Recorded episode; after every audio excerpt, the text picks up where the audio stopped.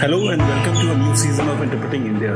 Geopolitical realignments, sustainable growth, healthcare financing, inclusive digital transformations, climate change, supply chain disruptions, urbanization, and several other critical global matters envelop the world as India holds the G20 presidency. We at Carnegie India continue to bring voices from India and around the world to examine the role of technology, the economy, and international security in shaping India's future. I'm your host, Suyash Rai, and this week I'm joined by Rahul Verma to discuss a recent essay in which he argues that the claims of democratic backsliding in India are somewhat exaggerated. Rahul is a fellow at the Center for Policy Research and a visiting assistant professor at Ashoka University. His research interests include voting behavior, party politics, political violence, and media. He's a regular columnist for various news platforms and has published papers in Asian Survey, Economic and Political Weekly, and Studies in Indian Politics. His book, co-authored with Professor Pradeep Chhibber, Ideology and Identity, The Changing Party Systems of India, develops a new approach to defining the contours of what constitutes of an ideology in multi-ethnic countries such as India. He has a PhD in political science from the University of California at Berkeley. In recent years, many international indices and rankings that evaluate the state of democracies have downgraded India's democracy. There are, however, significant differences in the degrees of downgrading. The Economist Democracy Index, for instance, has indicated that even though there has been some backsliding, the Indian democracy remains in the same band as it was earlier, what they call a flawed democracy, which in their classification is better than hybrid regimes but worse than full democracies. In its latest report, it ranks India 46 out of the 167 countries it considers. But the varieties of democracies or V-Dem index now places the state of Indian democracy at about the same level as it was during the emergency. It is classified as an electoral, electoral autocracy, which is a type of hybrid regime. In its latest report, V-Dem ranks India 107th out of 179 countries. These differences notwithstanding, all the major indices and rankings suggest that Indian democracy is backsliding. On the other hand, in India, voter turnouts have increased, voting patterns have changed significantly with new alignments emerging. People have continued to participate actively and vociferously in politics, which suggests high political efficacy. The party that seems dominant at the center has lost several elections at state and local levels. And survey after survey has shown that a vast majority of people in India are satisfied with the working of democracy. All these are signs of vibrancy of Indian democracy. And this discussion, we will try to make sense of the dichotomy. But before we start the discussion, I would like to make two points. The first point is worth keeping in mind is that this debate in India is happening in a global context of a debate on democratic backsliding. Political scientists are making important contributions to this debate, with some suggesting that there is no democratic backsliding happening globally, and others suggesting that there is. If we look closely at that debate, we see that it really depends on the measures one considers to assess the health of a democracy. In a recent debate, one set of scholars considered what they presented as more objective indicators to conclude that there has been no backsliding, while other scholars co- countered that with, uh, by saying that there is backsliding. Second point I want to make as a by way of background is even at the best of the times, it is very difficult to make an objective assessment of how well a complex polity like India is doing as a democracy. Two persons can pick their own sets of preferred facts and come with radically different narratives on what is going on at any point of time, the state is taking some actions that seem undemocratic. And at the same time, we see democracy improving, voting patterns improving, the technology of voting improving, and so on. So assessing the net change is not so easy. Rahul has made uh, multiple contributions to these debates. Most recently, in an essay published as part of the five essays collection in the Journal of Democracy, Rahul has uh, offered a critique of the narrative of democratic backsliding in India. The essay is called The Exaggerated Death of Indian Democracy. In this conversation, we will look to understand this critique and then get his views on the state of Indian democracy. Rahul, welcome to Interpreting India. Thank you, Suyash, for having me. Let me start with an open ended question. What prompted you to write this essay? Other than the fact that the editor asked you to write it. Many things. Uh, uh, I actually have been working on a longer set of essay uh, and uh, with a co-author of mine, which we presented last year at a conference, where what we tried to do, because some scholars have been saying that there is a fundamental shift in Indian politics post 2014. And what I saw that most people who are trying to comment on it first a large part of this commentary in just in opinion pages, so very short articles and from different vantage point. Uh, and even those who have attempted slightly, slightly longer uh, piece on this, again, it has like one angle, uh, and those angles are different, but only one angle. And so, what, and, and some people like Yogendra Yadav uh, uh, uh, and, and others have indicated that India is basically moving to what they call as second republic, right? And so, that that large essay with a co-author of mine basically tries to look at these changes, multiple changes, and tries to conceptualize or theorize what Second Republic looks like. Uh, and the idea behind that essay was like one, if, if, if, I have to summarize in one line, that we are indeed in a moment of transition, mm. right? Uh, and, and the full contours of that transition is not visible. And there are contradictory forces and paradoxical things that are happening at, at this moment. And without understanding some of those paradoxes about our uh, churning, we won't be able to explain the current moment. So that is a larger uh, theme we were working on.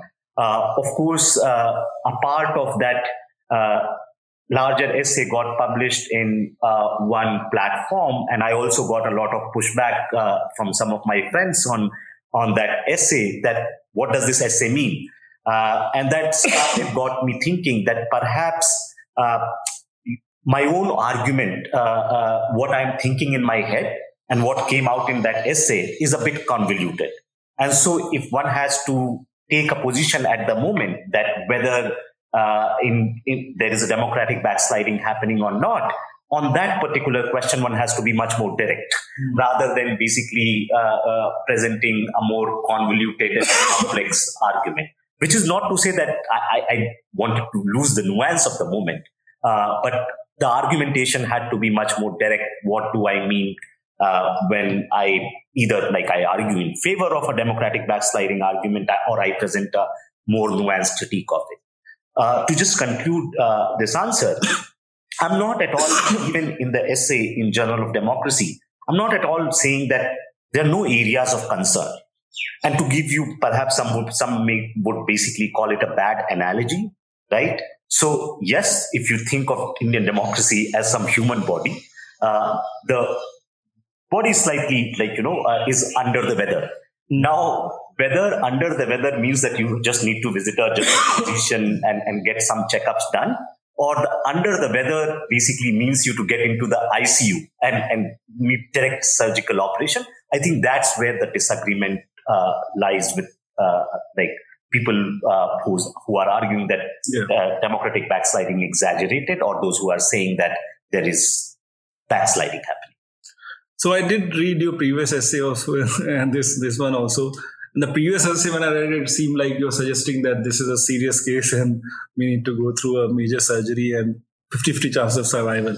And this one seems like even if you go to a general physician and administer a couple of uh, medicines you can you, you, you will find uh, so in the essay you uh, basically uh, make three sets of arguments one important argument that uh, i thought you made you made is to take a historical uh, lens and through that see the present moment and you argue that in the much of commentary on democratic backsliding in india there seems to be what you call a recency bias that uh, many of the commentators seem to be arguing from the perspective of the uh, coalition era that we did have a quarter century of a coalition era.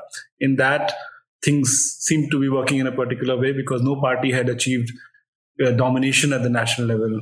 Uh, coalition used to form governments, and they were always uh, the grip on power was always a little tentative. And now there is a dominant party that has risen. So, if you were to just explain that argument a little bit in terms of what is the history of Indian kind of party systems and how should we place the current moment and we, what in the past can we compare it with? What is the closest that moment in the past that comes to the present moment? Okay. Uh, so first point on that uh, previous essay which you read and also commented on uh, is if you like in that particular essay i didn't use the word uh, democratic backsliding at, at all, right? Uh, what I was basically trying to do in that essay is basically make two sort of like highlight the two paradoxes. One paradox is basically what's happening at the moment is that democracy, in some sense, especially in the electoral realm, is expanding and widening right? There is much more participation. So voter turnout is high. More parties are competing.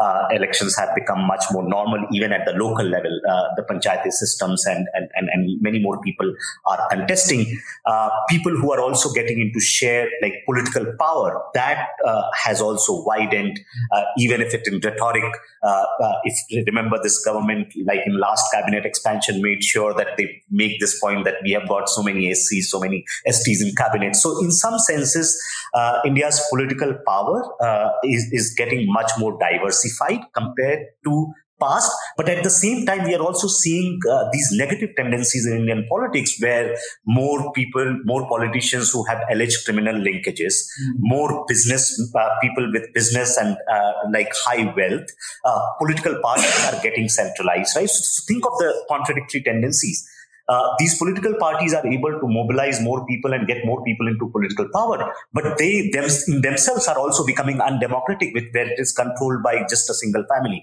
So I wanted to, uh, you know, document those two uh, sort of paradoxes much more. But while writing those two paradoxes, I also mentioned some of the things that are happening uh, in, in, the current context.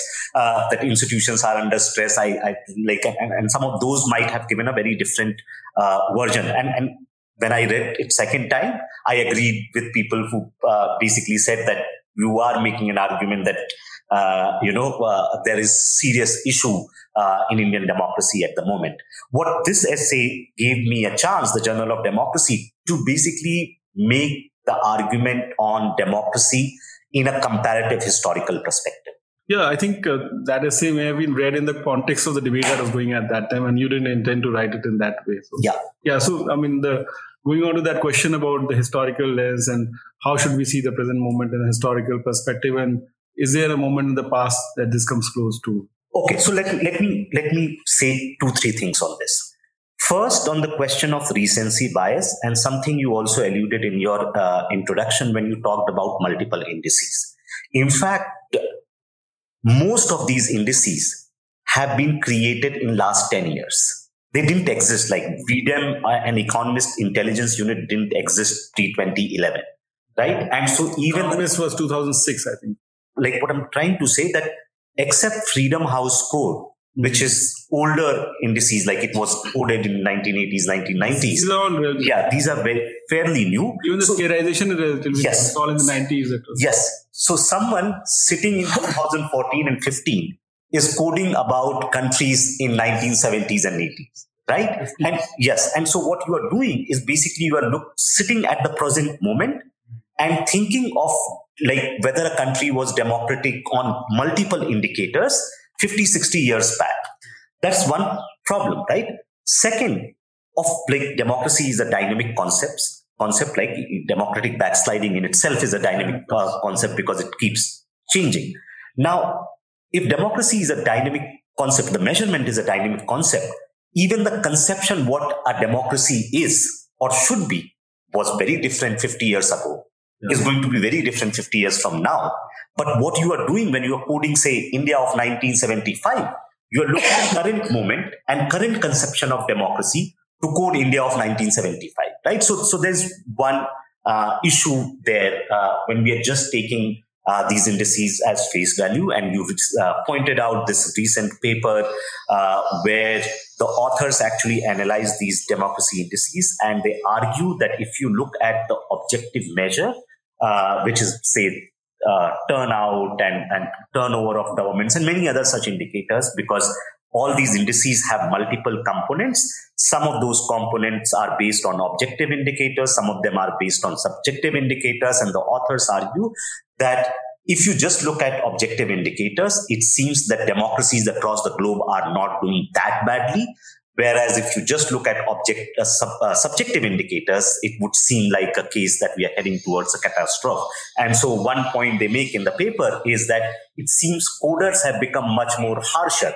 Their own expectation of what democracy is is is sort of like very high. The bar is really really high. The argument that they seem to make is that the information sources that the coders are using have, have a time varying bias. So more recent, there's been a lot more kind of uh, in the media talk about events that seem to be anti-democratic and so so forth. And that coders are consuming that, and then basically, even if their definition of democracy is remain the same, the information that they're using to code it is uh, has absolutely absolutely. Thank you for adding that.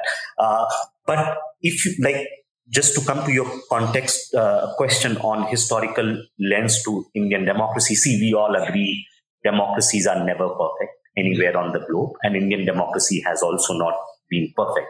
Uh, but so so one and, and many people would agree also on this.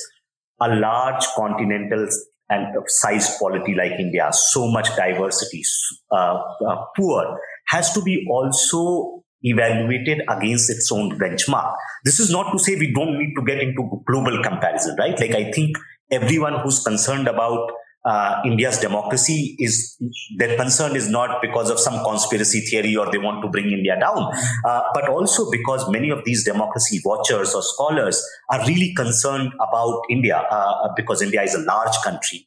Uh, if India goes down the democracy index, the global uh, the proportion of population globally not under democracy also uh, declines significantly. India being some of the, like, uh, you know, a poor, uh, a developing uh, developing country, is also a role model for many countries across the globe, especially in Africa and in uh, Asia, that how a post-colonial country can develop itself into a democratic form. And so I, I appreciate and empathize with those concerns. But I think what's happening is that the recency bias of what might have happened in last uh, uh, five seven years especially on the institutional front and some on other front is basically getting blown out of proportion i'm not saying institutions are not under stress. I'm not saying perhaps uh, uh on on certain other indicators things might not have taken a hit. But that hit is not severe enough to say that indian democracy is on the deathbed.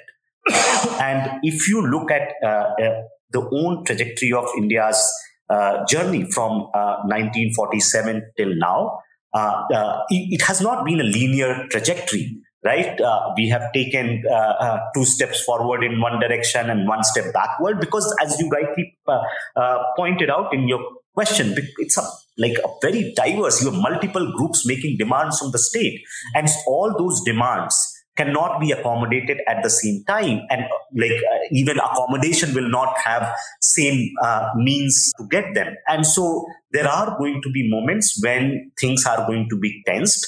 Uh, some institutions are going to be under stress. But the cumulative of it like uh, what I would say to call it that we are basically in a very, very serious uh, stage of democratic backsliding is an exaggeration. Uh, maybe I'm wrong on this question, but the evidence basically points to this.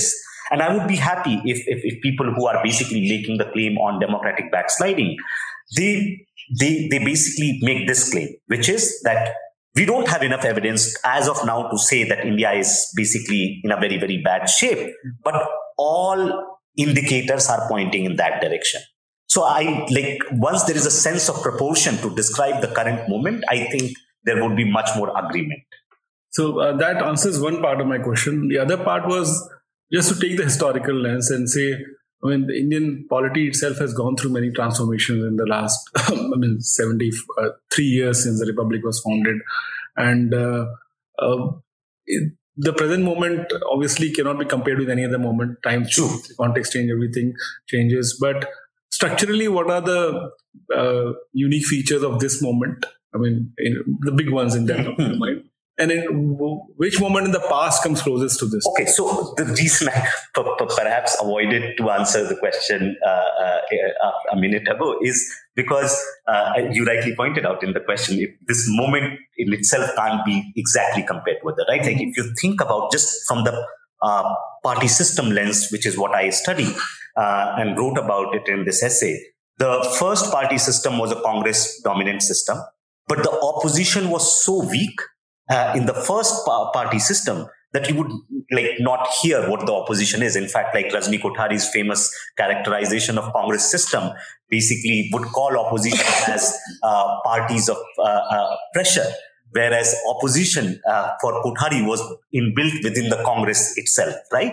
Uh, the second, part, domin- second party system is again in some ways a Congress dominant system, though not as same as the first party system. So from 67 to 89, what we are witnessing is that Congress remains dominant nationally, but in states started facing lots of challenges. And so just from the electoral contest perspective, the 2014 phase basically is much more similar in that sense that while the BJP looks dominant nationally, in state it continues to lose election. It, it faces stiff competition, uh, uh, and and opposition is is is is much more sort of like strong than what was in the first party system.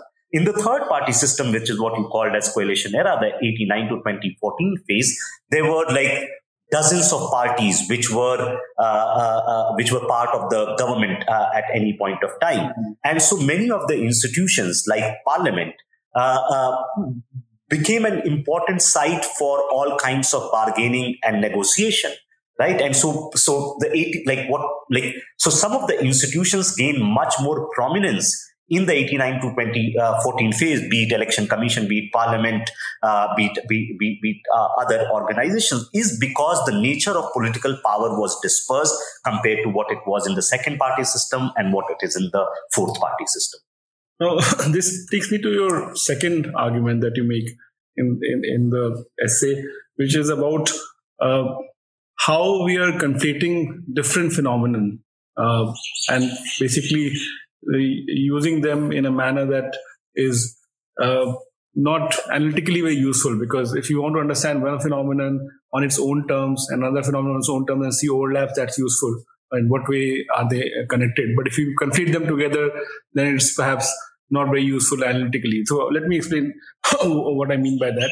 Use the uh, there's a se- sentence from your essay I'm quoting. Systemic features of a dominant party system that is also marked by deep partisan polarization are being conflated with democratic backsliding. Then you say that we should examine the systemic changes associated with the rise of a new dominant party system that at its core was marked by the decline of an old elite compact. This will help to explain why political grievances are spilling into the streets. So this is the second argument that you make that we are conflating a dominant party system which is marked by considerable polarization with democratic backsliding. So how do you see conceptually these as different phenomenon. Okay. Like, how do you see the dominant party system? Can a, uh, like, what are, what is the relationship between a dominant party system acting in a certain way and democratic backsliding? Because I do see that there are some overlap. Possibly a dominant party system can behave in a manner that can lead to democratic backsliding as well, right? Mm-hmm. So, true, true. Yes. And this is where I think our conception of uh, democracy also needs to be tailored. Uh, uh, uh so, so for example, uh, a lot of people would argue that in the current moment, BJP is not accommodative of allies, and allies in this case is going to be uh, mostly regional interests, right? In the coalition era, you would see regional players basically playing a very significant role at the central level. They are form, uh, they are, uh, uh they are uh, part of the government. And so this argument now basically gets stretched to that the federal compact in India is under deep threat, right? Uh, uh, is it under strain? Yes. But it's, it's a feature of the dominant party system where when you have like a majority, you don't need to uh, uh, bargain with, with your allies in the same way uh, as you are going to be, right? And in that sense, what happens, the cause and effect story basically gets twisted uh, as if it's basically uh, the current set of leaders who are heading the government are anti-democratic in outlook. They might be, I don't know. Uh, but but but even if, if, these same leaders were heading the BJP in 1989 to 2014, they would have been negotiating with their allies in a very very different way what they are doing now. Similarly, uh, uh, uh, like a large part of the argument rests that now even the electoral field is very unequal because uh, the BJP uh, uh, basically disproportionately has amassed uh, uh, campaign finance resources and has even used legal means to uh, deny campaign finance resources to other parties. Now, in a coalition party system, those sort of people who are putting money are also not very sure who's going to win national election. And so they are basically hedging their bets on multiple players in a dominant party system, most uh, people who are putting campaign finance resources are also trying to be strategic. They know that this party is much more likely to win election, mm-hmm. and so they are going to basically uh, uh, uh, uh part with with that party much more. Uh, and just to give you an example, government of the day always had advantage in campaign finance resources. Period. Even the congress party between 2004 and 14 had more resources uh, than the bjp this started changing around 2013 the file data which is uh, uh, uh, uh with the election commission of india. And if you compare this moment uh, the 2014 moment on the campaign finance with the second party system i forget about the first party system. And I think there are references, second party system, because it's documented. Stanley Kochanek has written about briefcase politics and the kind of advantages uh, Congress used to have. There is a quote by Atal Bihari Vajpayee that our party doesn't have enough money to even contest election. Uh, uh right? Uh, and, and, and so the advantages what Congress had vis-a-vis BJS of that time looks very similar what BJP has uh, with the uh, uh, uh, against the Congress at that moment. So that's one aspect of uh, what dominant party system does. Second, I spoke about like parliament uh, becoming a site of negotiation, institutions able to assert their autonomy because the governing party does not have that kind of uh, legislative majority. It can't just sort of like uh, uh, move everything that it wants uh, through the parliament without uh, uh, creating that kind of back channel conversations and trying to bring everybody on board. third, I think there is a deep polarization that has taken place in the system. Some of it was slowly built. So I'm not saying the polarization got created in 2014 or after that. I think perhaps after late 1980s, uh, some of those things had started taking shape or, or the seeds were sown, sown then. And now, once you have a like a dominant party system with uh, in 2014, which is also trying to replace the uh, existing sort of like elite order, uh, this polarization seems to have become much more visible. And so there's no denying the fact that, you know, BJP has an ideological agenda which has uh, the religious axis at its core. Uh, and so that ideological religious axis is now producing some sort of like ideological polarization, uh, which is where not just elites, but even uh, uh, we are seeing divisions in the mass uh, attitudes as well. And so, good example of, of some of those things is like, uh, uh, and you may not agree, and others may not agree with this, but think of it.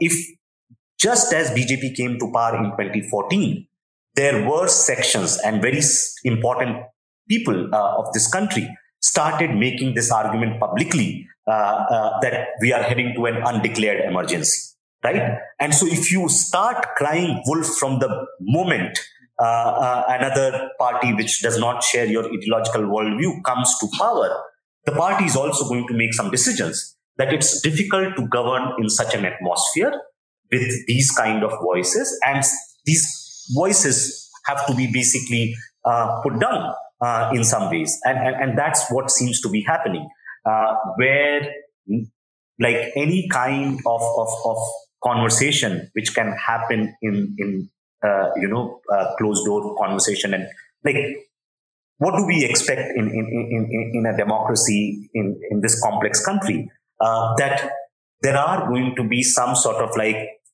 like opposition and government at certain moments of time are going to work in tandem to run the complex country right? There are going to be differences of opinion. They will express those differences in public but they will find channels of communications to run the system now, what has happened, the kind of I think energies that got unleashed in last five, seven years uh, uh in the run up to 2014 uh, election, those kind of conversations have stopped. Uh, uh, and, and that is because of many things. We can discuss it later, uh, but those are some of the things that are happening. So I want to unpack different parts of your answer and try to understand in somewhat deeper way what do you mean by this? So one uh, phrase that we use is dominant party. Now, I can see at the level of the vote share, at the level of the number of MPs in the Lok Sabha, why BJP would be called a dominant party for now. But I want to understand, from you as a political scientist, how deep do you think this dominance goes? Mm. Because I mean, it's a long-standing result of, uh, of, I mean, fact about Indian politics that party identification is not very significant here. Mm. Fewer than 40% people identify with any party at all. Within those numbers, uh, some, I mean, more identify with BJP perhaps than other parties. So there is some advantage that it has, but vast majority of people are not, do not identify with any particular party. Mm. So does that mean that this dominance is not a deep kind of dominance and it, it's, uh, it's something that can change relatively more easily than it seems from the, surface? Or uh, and what are the other kind of sources of data that you have in trying to understand the depth of this dominance? Okay. Uh, you're absolutely right that party identification in India is uh, not as strong as you might see in other uh, uh, democracies, more established democracies. There are less people who identify with uh any political party. Uh, but I, I, think that has also to do slightly with the multiplicity of parties we have in our uh, system. But what is happening in our system, like especially like I, we do this survey with YouGov and Mint uh, now have started actually tracking uh, identification in much more uh, detail, which is not just I ask you which party you identify with, but I ask a set of four questions to measure the strength of identification. So, for example, one question is if, like, you first I ask you which party you identify with, and the second question is uh, a set of four questions, which includes if someone talks nice things about this party, do you associate with that person? Right? And so so so that basically gets at the strength of identification what seems to be happening in india. We don't have long term data on this but in last 2 3 years uh, partisanship is actually increasing. Increasing to an extent that it's correlated with how we see everything around us. And so to like those who are more partisan they say that they have developed strains in their personal relationship because of their political views. Partisan people have a very different uh, view of uh, uh, what democracy is for them, right? And so, in fact, in one survey, we asked uh, certain questions related to democracy, like would you be okay if the system is run by experts rather than politicians, if there is a military uh, running the system, and all those things. The differences are not between if you vote for BJP, if you vote for Congress, or if you vote for left. The differences are between the strong partisans of mm. every party versus weak partisans, meaning that we basically want our ilk to come to power, even if we have to sort of like uh, uh, forego certain democratic uh, values or norms, not just in the realm of politics, but like we in one survey we actually asked like gave name of four uh, uh, Bollywood personalities: uh, Shah Rukh Khan, Akshay Kumar, Deepika Padukone, and uh, Kangana Ranaut. And and there is partisan division on who they like. so in popular culture, in one survey, we actually asked about leaders uh, of, from history, Nehru, Ambedkar, uh, Subhash Chandra Bose, Patel, and Gandhi. And there was actually division on that as well. So this partisan worldview is actually shaping how we look different things uh, around us. And, and, and before you um, go on, just to clarify, well, how big is this partisanship? Like what percent of the respondents would you identify as deeply partisan in, in uh, codification? So, so, so one in comparison to the data that you quoted, largely is national election studies. Yes. So it's across uh, uh, country, right? 70s. The data which I am using, the YouGov Mint uh, uh CPR survey, is largely an urban online panel. Right, so do, these two sets of uh, data in their sam like uh, sample representativeness is not very similar. Uh, but uh, even this uh, YouGov survey is very large, 10,000 done every six months, right, uh, across the country. So it's urban online sample. Uh, but I would say in this data, we have more than uh, 60 to 65% people who identify with a, a, political party, so slightly high comparison to NAS. And oh, more than one third of people are actually strong partisans. So we categorize them in strong partisan, weak partisan, and not partisan at all. Yeah, actually, the national election studies is hard to say what that survey is capturing because the hmm. question that is asked is, do you feel close to any party? Yes. So that includes maybe some partisans who are not strong partisans will say no to that ha, ha. because they don't feel close to that, ha. and some will. So it's hard to actually interpret that. And and, and just to add to uh, uh, the discussion which we are having, Suyash, uh, it actually may not matter how large the size of, of, of, of this party is. Very loud. Yeah, because this is uh, very uh, uh, sort of la- loud and they have voice. And so they may be uh, uh, sort of like pulling things apart on two extreme ends. That takes me to the second part of your answer, which I want to unpack further, is the polarization question.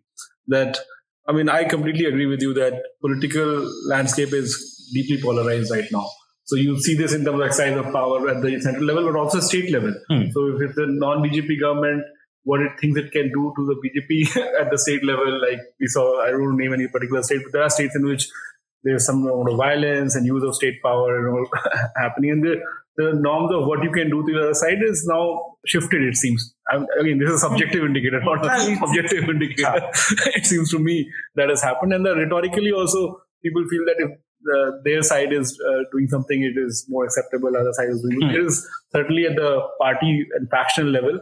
Maybe among the elites also there is some bit, bit significant ideological polarization, mm. and there are deeper reasons for it because our founding movement had a particular set of ideological kind of uh, clustering, mm. which uh, made its way into the constitution in some ways. And our constitution is not just a procedural document; hmm. it is a very substantive document. It has a lot of specific values coded into it. Mm. So in the, this quote unquote new republic, uh, obviously different voices are coming up. Yeah. And in many ways, some of those voices are actually uh, uh, voices that took shape in opposition to that in initial settlement yes. and took a long time to two and a half generations to come to power. So you will see some of this unsettling kind of an experience that elites go through uh, that a particular settlement is being undone that I'm not very surprised about, and I we do experience that on a day-to-day basis.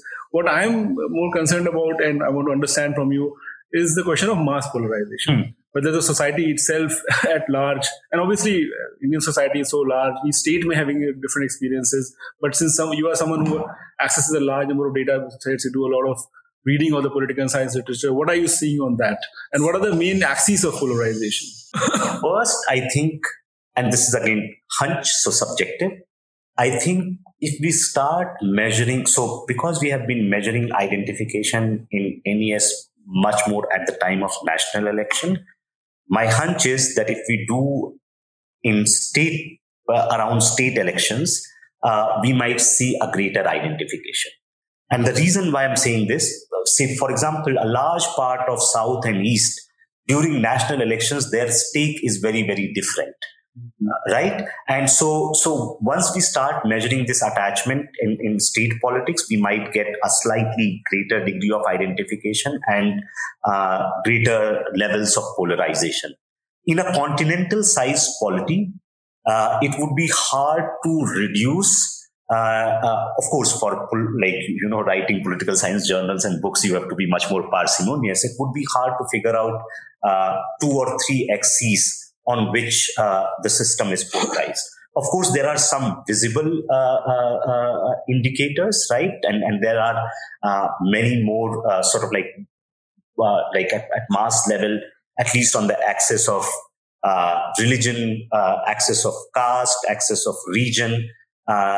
there is a higher degree of polarization.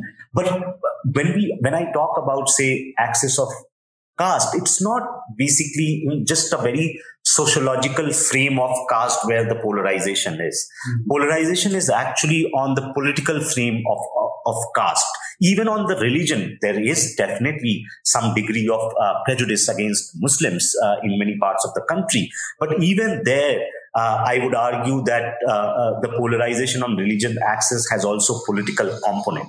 And some of the historical settlements or negotiated settlement on the religion and caste axis mm. at our foundational moment, uh, you know, uh, basically uh, were not debated enough. Uh, uh, uh, or, or not discussed enough. Like we were partitioned on the on on the on the religion lines, though it, like India's founding fathers don't agree to two nation theory. Uh, uh, but at least uh, as a matter of fact, the division took place between like those who went to Pakistan uh, or uh, Bangladesh were largely Muslims, right? Of course, some Hindus stayed there and large, larger population of Muslims stayed here, but uh, no doubt that uh, uh, there is a deep uh, sort of division on, on, on that axis. So I think on the social front, some of these divisions have remained important. Of course, now newer divisions might be coming up, like how to accommodate different groups into the body politic, what kind of like uh, uh, accommodation we are going to uh, have for women in mainstream body politics, but also in other kinds of things. So, so, so on that's on the social axis. We don't have the similar kind of market versus state division in India. perhaps there was some disagreements on the nature of welfare state in the 60s, 70s, 80s. Uh, I think some of those disagreements, uh, maybe uh, a small section of, of, of uh, upper middle class uh, professionals may have a very different worldview of what the nature of welfare state in India should be. But largely, I think the political class seems to have agreed on uh, that. So, so, so it's hard for me to at this moment answer uh, like what kind of uh, uh, axis the polarization is uh, taking place. But it's like partisan level, it's definitely increasing uh, and it's shaping our uh, worldview. Yeah, because it uh, does matter. Obviously, the uh, partisan politics is very important, and the way in which different uh, voices get heard and incorporated. Not everybody will be heard and get incorporated on an ongoing basis. You will not have everything that you want be included in the decision making process. But there should be ways in which you are at least heard, and then I mean, uh, the, then you feel that you're part of the process in, in some ways. For example, the example I often give is that uh, you don't need to uh, match the population share of a particular group with the number of MPs in the parliament to see whether you're represented. It's a process of representation. So yes. in 1952, we had fewer Muslim MPs than we do now. So it doesn't doesn't mean that Muslims are not getting incorporated in the in the uh, Indian politics in the 50s. And uh, even if you had a higher uh, share of MPs today, Muslim MPs, then it wouldn't mean that they are getting more incorporated today. It's more of a process of getting incorporation and through the formal lawmaking process, but also in terms of the informal processes of conversation and discussion that politicians have with their uh, constituents and the open debate that people have in the civil society and so on. So, on this, uh, one question I want, want to have is that dominant party, as you rightly said, has less incentive to incorporate regional parties because why? You know, you, you want a single party majority, you don't need to form coalition. In fact, in many ways, they neglect their own old standing uh, coalition yes. partners also.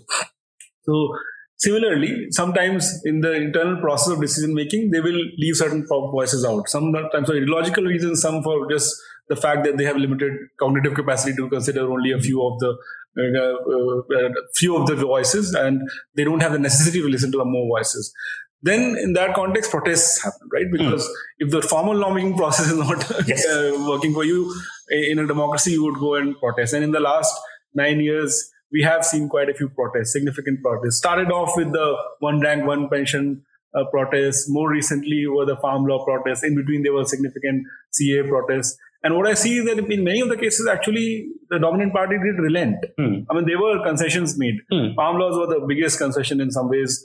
OROP, there was concession made.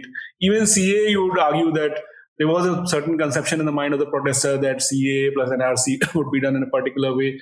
None of that has panned out. Maybe, I don't know what the, what the inside story is, but it seems that there was some kind of a at least delay on uh, on, on on that front maybe because of the protests, maybe other reasons. So the dominant party is dominant and it is obviously making decisions based on the power it has. But there are, at least in the Indian democracy, outside of the formal lawmaking process, that's uh, these kind of mechanisms which are expensive in many ways because protests can be very expensive, they can be disruptive, but they seem to be giving a, uh, gaining traction with the government in, yeah. in, in, some way, and able to get things from from the government. So, how do you see this? As first, do you agree with this kind of assessment of the protests in the last nine years, or am I just only cherry? No, no, no, absolutely cherry picking. Or and if so, then if you do agree, then uh, uh, how do you see this as? Uh, I mean, uh, uh, scoring for Indian democracy. You know. No, thank you, Suyash, for asking this question and elaborating on it because uh, you had earlier asked about the features of dominant party system and somehow that got lost. So this question actually gives me a chance to answer that. Uh, to my opinion, uh, dominant party system has certain features. Of course, it has some level of electoral uh, uh dominance. Uh, so that's one feature.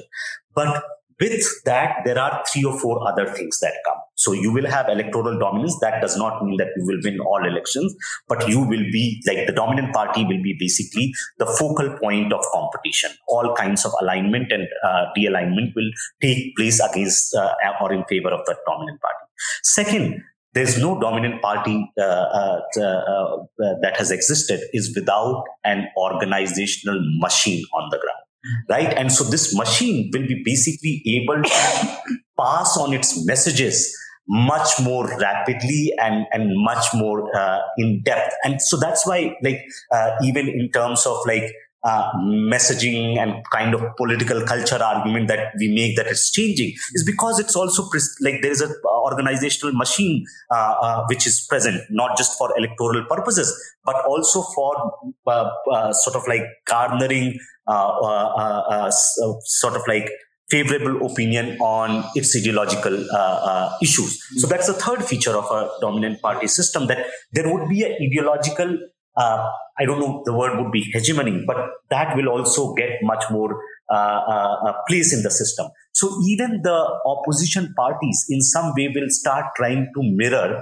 the dominant party in its strategy and tactics because the median uh, vote has, uh, has shifted. So that's the third feature. Fourth, dominant parties are also presided by a charismatic leader at the top. Now, you might uh, agree or not agree with the leader. You might find him popular or unpopular because when you have a charismatic at the leader at the top, you it's, it's natural that some of the features we call centralizing tendencies that will become sort of like exaggerated because like on everything you will see the leader right? And and, and so so that's the fourth feature of the dominant party system. And fifth feature which i keep saying that it's a feature of the system that the opposition will remain fragmented.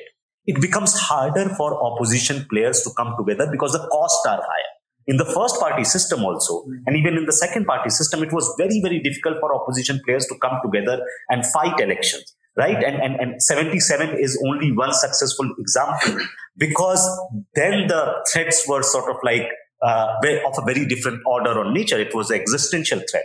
And so that's why opposition parties find it hard to come together.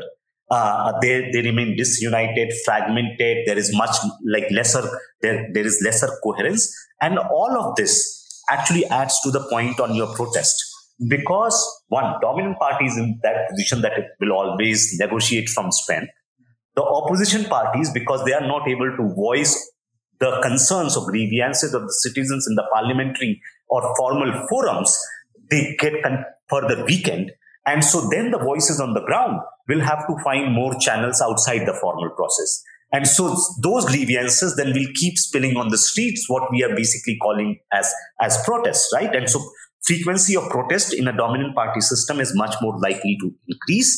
Uh, of course, the government will have to relent at the end of the day. Like they, they are also concerned about the electoral cost of some of these. Uh, uh, yeah, but they could uh, also suppress. So yes, they, they, could. They could also the suppress. The they could also elongate this, yeah. right? And so, so that's why, uh, like many of these protests were sort of like six months or a year long protests because uh, government could also keep thinking that we we have time right? Before we basically have to uh, uh, budge in. But they are not able to suppress, uh, and this is very important uh, uh, uh, because because there is some level of democracy, even if I have to use the word some, because they know that if, if they go too far, I, I don't think there is like any sort of like popular sanction uh, to uh, suppress uh, protest, right? Even when you would like uh, uh, call this government, and in some ways it has not done enough on the question of Muslims. In fact, it has been negative on this question. I don't think there is a popular support for what like doing like there's no popular support for violence uh, against Muslims. Now, popular when I basically talk of, about mass attitudes, of course, uh, within the uh, uh sort of like uh, deep sympathizers of the party, there may be some attitudes on, on that front. Yeah, I mean, um, the Pew survey, the famous Pew survey on religion in India, were basically calling uh, that uh, Indians live segregated lives, but they tolerate each other. Yes, yes. It is not that they want to harm each other. They want you stay and you practice your own religion, whatever it may be, and I, will do the same. Mm. And there's not much support for intermingling and all of mm. that. So it is not. Uh, I mean, I, I, it's not like a liberal kind of a, a, a tolerance where pretty much intermingling and mixing, mixing of uh, traditions and values is accepted. It's more segregated. But there is tolerance of this kind. Where yes. you will not accept uh, active, you know, uh, uh, action against. Uh, yeah, their, yeah. No, on, in all of these surveys, like though people would say, uh, you know, in many parts of the country, and some of those were alleged criminals on which BJP governments in those states used bulldozers uh, uh, against the alleged criminals' family and other things. The median voter is not supportive of, of, of, some of these acts in the survey. But it's also like to figure out that it, this act is also not going to turn their vote against the BJP. They may or may not. Yeah, may or may not. But this is like they don't say that. Oh, great, uh, go ahead and do it.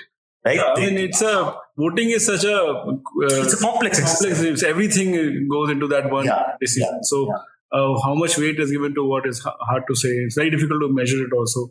Uh, the third argument that you make in your essay, I just want to continue the line that we started, is to look at the review of public opinion. We did discuss it briefly in different ways, but not in this particular angle to it.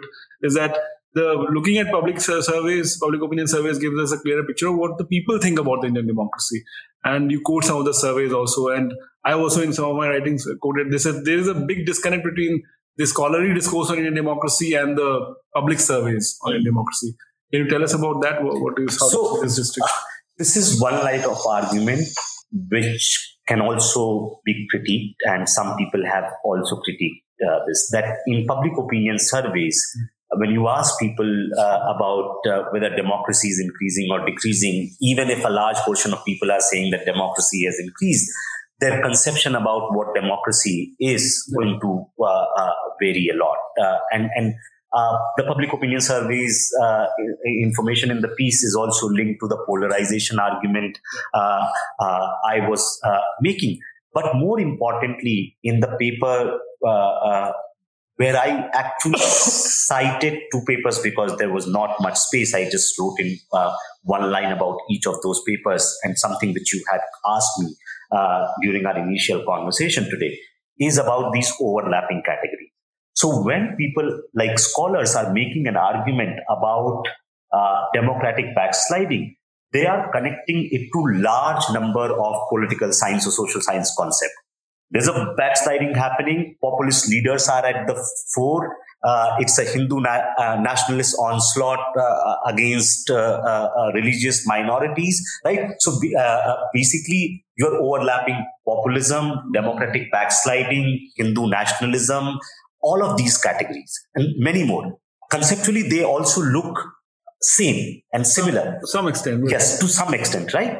But you can have one without the other. Yes. There are scenarios where you can have one without the other. Yes. And that's what makes them distinct. yes. Like most of these writings, all of these terminologies are going together, right?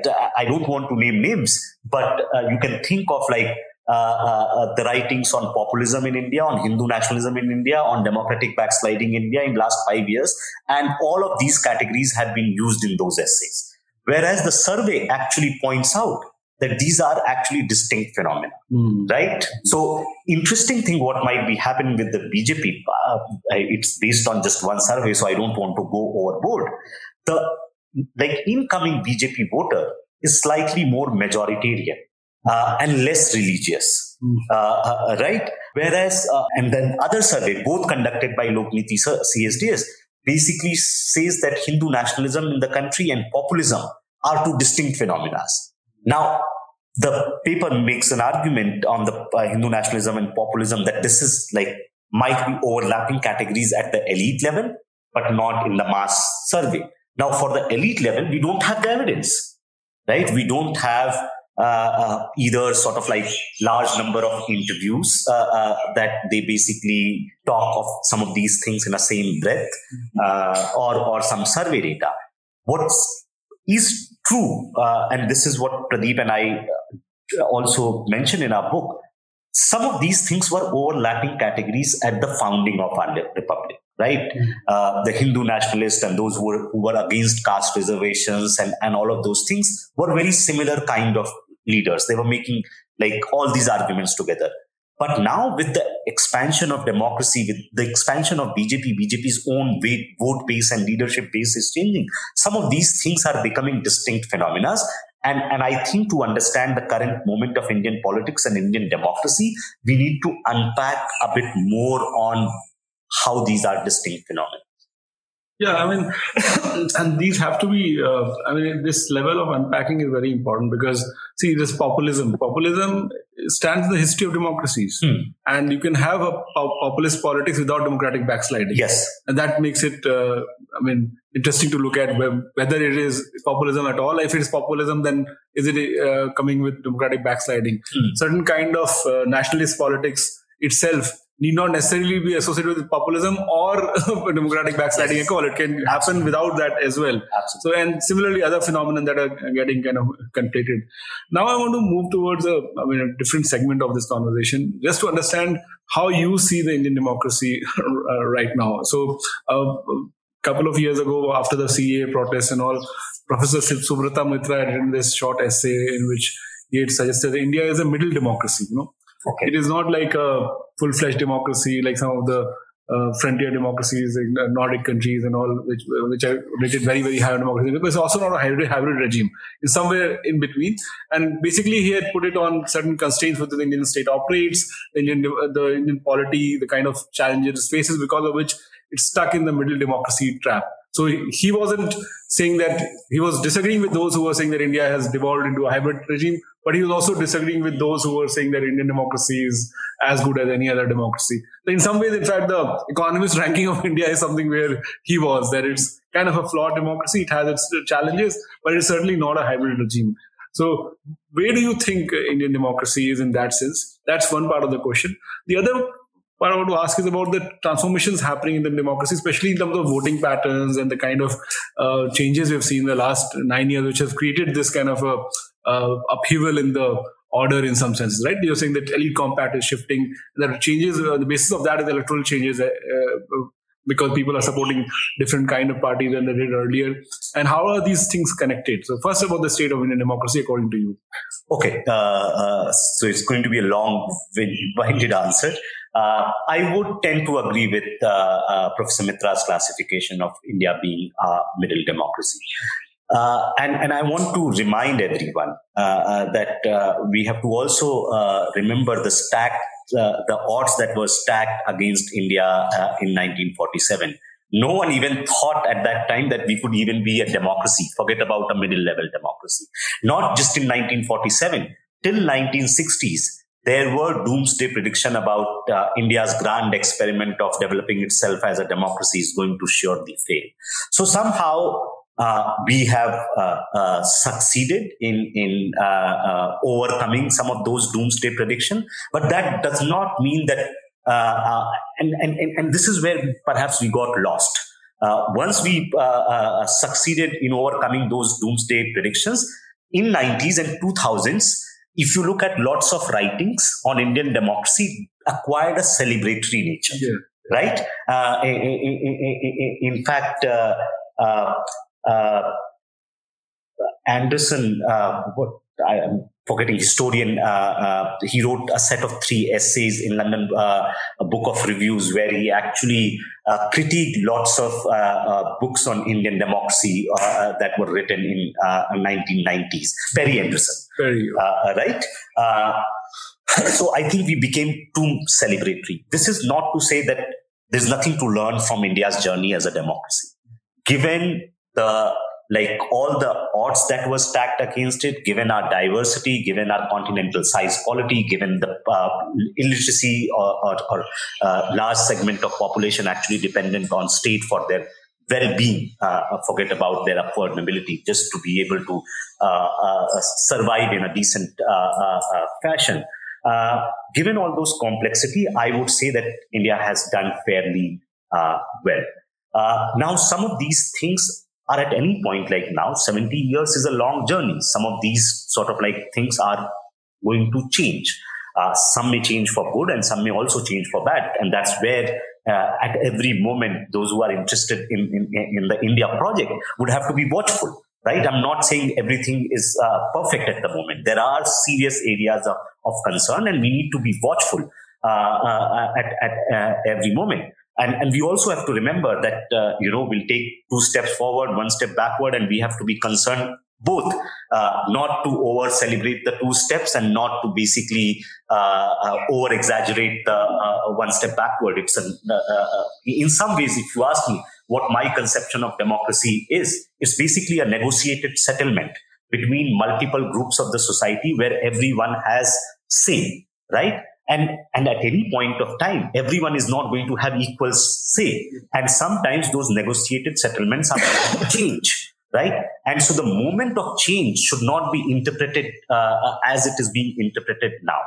Uh, second point, uh, and I think uh, which is uh, related to uh, the transformations and the changes that are taking place in India. And, and, let's talk just about the elite level because it's also concerned to the uh, one theme which we have been talking about, the old elite compact, uh, which is uh, basically uh, uh very recently there is a, a, a book by uh, uh, Sanjay Baru on India's changing elite, right?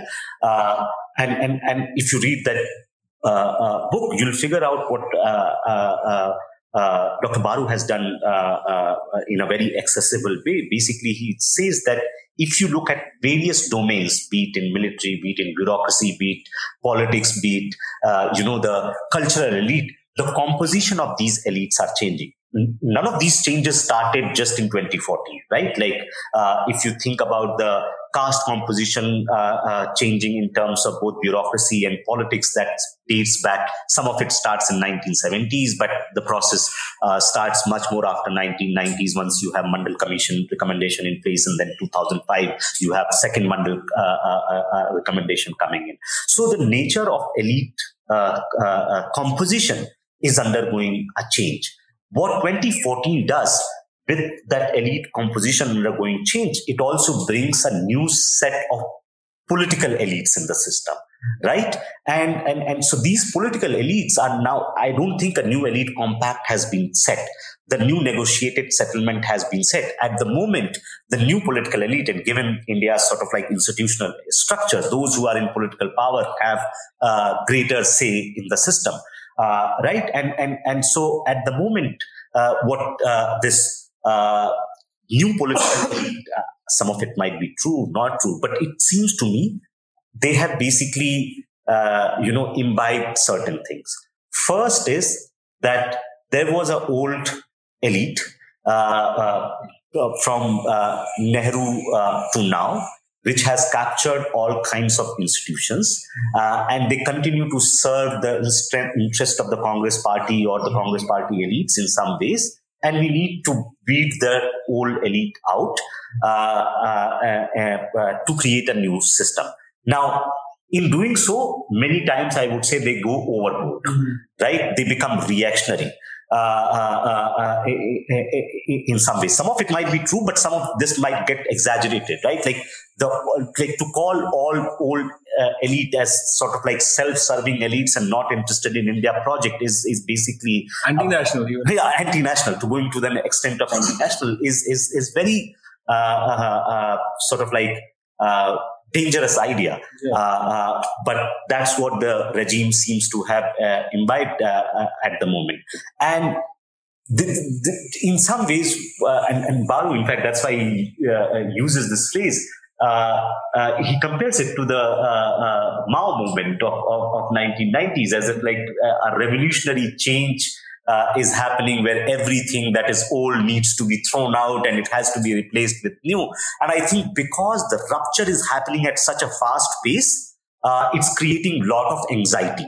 And some of those anxiety is basically getting expressed uh, in, in very exaggerated uh, terms. It is possible that uh, uh, uh the rupture can actually lead to very negative outcomes for India in future.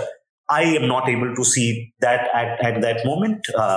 that is where I am about the current moment in Indian democracy. Yeah, and whether it will or not depends on how well India is functioning as a democracy. yes. As you said, it is a negotiated settlement in which different voices can be heard. Maybe not always accepted, but heard and sometimes accepted. So everybody has a chance to yeah. play, play in this uh, system and hope to win sometimes, hope to accommodate on the other times, and sometimes even lose lose the argument. So that that's the way the process works. Mm. So let me uh, ask you a final question. Um, uh, are you hopeful about Indian democracy? Yes, the, maybe the eternal optimist uh, in me is saying this. Uh, I'm, I'm, hopeful about Indian democracy and India project. But this is not just like optimism without any uh, evidence. If you look at different parts of Indian politics, Indian economy, Indian policy, uh, there is much more dynamism. Uh, there is much more sort of like changes that are taking place in the positive direction. And, and just to give you like a couple of examples and, and it, it, it, of course some of these are going to be sent, like you know interpreted differently by different people i think like let's take the position uh, or status of scheduled caste in the society i think more positive things have happened for this community in last 25 years mm-hmm. than it has happened over past many centuries uh, right? This is not to say now they are like in, in a perfect world, right? But things have changed much more significantly uh, for this group. Similarly, for women, right? There is a lot more seems to be happening now. Uh, they are uh, getting into colleges, uh, uh, getting into like important positions of power. of course, the pace of change is slow. and then much, much more needs to be done on, on, on that front. Uh, economy. Yes, there is economic concern in, in the country. Uh, uh, there is lots of unemployment. Uh, but I, I, also think uh, inequalities uh, might have been increasing in certain parts of the country. But overall, I think our economic situation has improved in last 30 years than it had previously. Of course, and I think that there is going to be a disagreement uh, uh, with some people who would say you're basically using this 30 year framework, right? So in the 20 years, things move more positive, and in the last 10 years, things have basically uh, gone down. And I think I, I, don't think that has happened. Uh, uh, yes, the pace of uh, those changes might have slowed a bit, not a lot, but it's also uh, to do with many more things uh, uh, uh, uh in, in, in, the wider global political economy. Mm-hmm. And, and, and, I'm not trying to say that all those things, like the slowness of these things, the rate of change, so to say, is just because of pandemic or global economic uh, headwind, yes, the government of the day also bears some responsibility. But to negate everything and put all the blames uh, on the government of the day uh, would also be not fair. Just as citizens of this country, we can't hold the pandemic accountable or, or global economic headwinds accountable. We have to hold uh, uh, the government of the day accountable. And, and, and so the hope that I have uh, because what elections in India have time and again shown, uh, even in state election, even in this dominant party system, that if our leaders are not going to govern, and govern properly, they will not be re-elected to power. And, and so and that is the I mean, the most basic definition of democracy. Yes, is that the people will decide. And yes, I mean, you can add more bells and whistles to it, but that is at its core. And if they don't perform, they moved out of office. Yes. So I think my main takeaway from your essay and this conversation is that we should not conflate different concepts and we should describe things as they are. So in addition to what you described I'll also say a few uh, of these kinds of conflations that I see. One is that certain state actions are equated with decline of democracy. In India, state has, for the, all of its history, acted in certain ways when it's, it's seen necessity of you know coercive action. So, for example, there's a database on sedition cases, mm. and the largest number of sedition cases were filed in 2011 because it, there were a lot of protests, and whenever protests happen and the state seems to be losing control it goes ahead and uh, files sedition cases. In fact, the sedition law survived the entire coalition era, you know, because the state finds it very useful sometimes. And I I hope we can find better ways to you know uh, handle large scale protests and so so forth. But it doesn't mean that democracy itself in India has changed. Mm-hmm. Similarly, there's electoral domination, which may be temporary because mm-hmm. people may change their mind and someone else. But it's a temporary phenomenon. Does that mean they, we should say that there's structural change in democracy itself? Further, as I alluded earlier, also there are ideological realignments happening, mm-hmm. and ideologies by their very nature are exclusionary to some extent. They're because they privilege certain kind of uh, interests and ideas and marginalize others. So you will have to find ways in which to see how this ideology is becoming more adaptive and how it's accommodating more and more. Whether it's not or not may in the long run have an impact on the health of democracy itself. But it's still an open question. It depends on how Indian people, what signals they send to the parties that are in power and so on. So these are different uh, phenomenon, but they, many of them have a bearing on democracy and we need to see in what way it is functioning. And I think generally, I, I would agree with you that this what you call exaggerated death of Indian democracy is not helpful. I mean, it's not analytically helpful in the scholarly discourse, but it also is in a perverse way kind of a power worship uh, where you seem to suggest that somebody has much more power than they actually do, you know? and then then one election comes and suddenly it seems like they don't have that much power and they have a lot more vibrancy and openness with democracy. Hmm. So, but yeah, I mean, we don't know. Maybe things are worse than they appear to us, and they may be better than those they appear to others.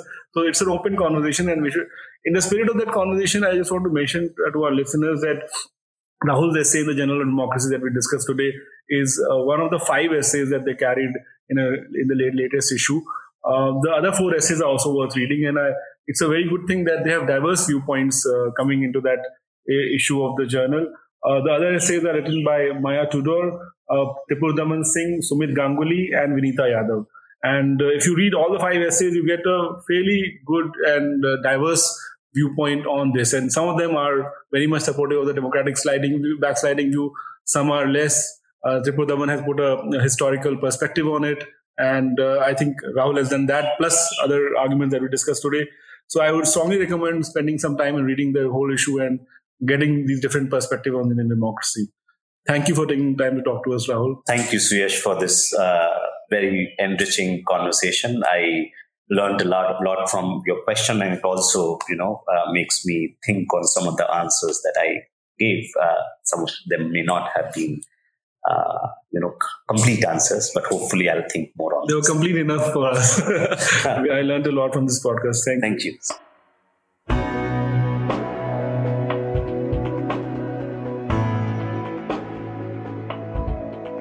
We'll be back soon with a new episode. To make sure you don't miss it, be sure to subscribe on Apple Podcasts, Spotify, Stitcher, or wherever you get your podcasts. To learn more about our research and team, you can visit us at carnegieindia.org. You can also find us on social media on Twitter, Facebook, Instagram, and LinkedIn. Thank you for listening. See you next time.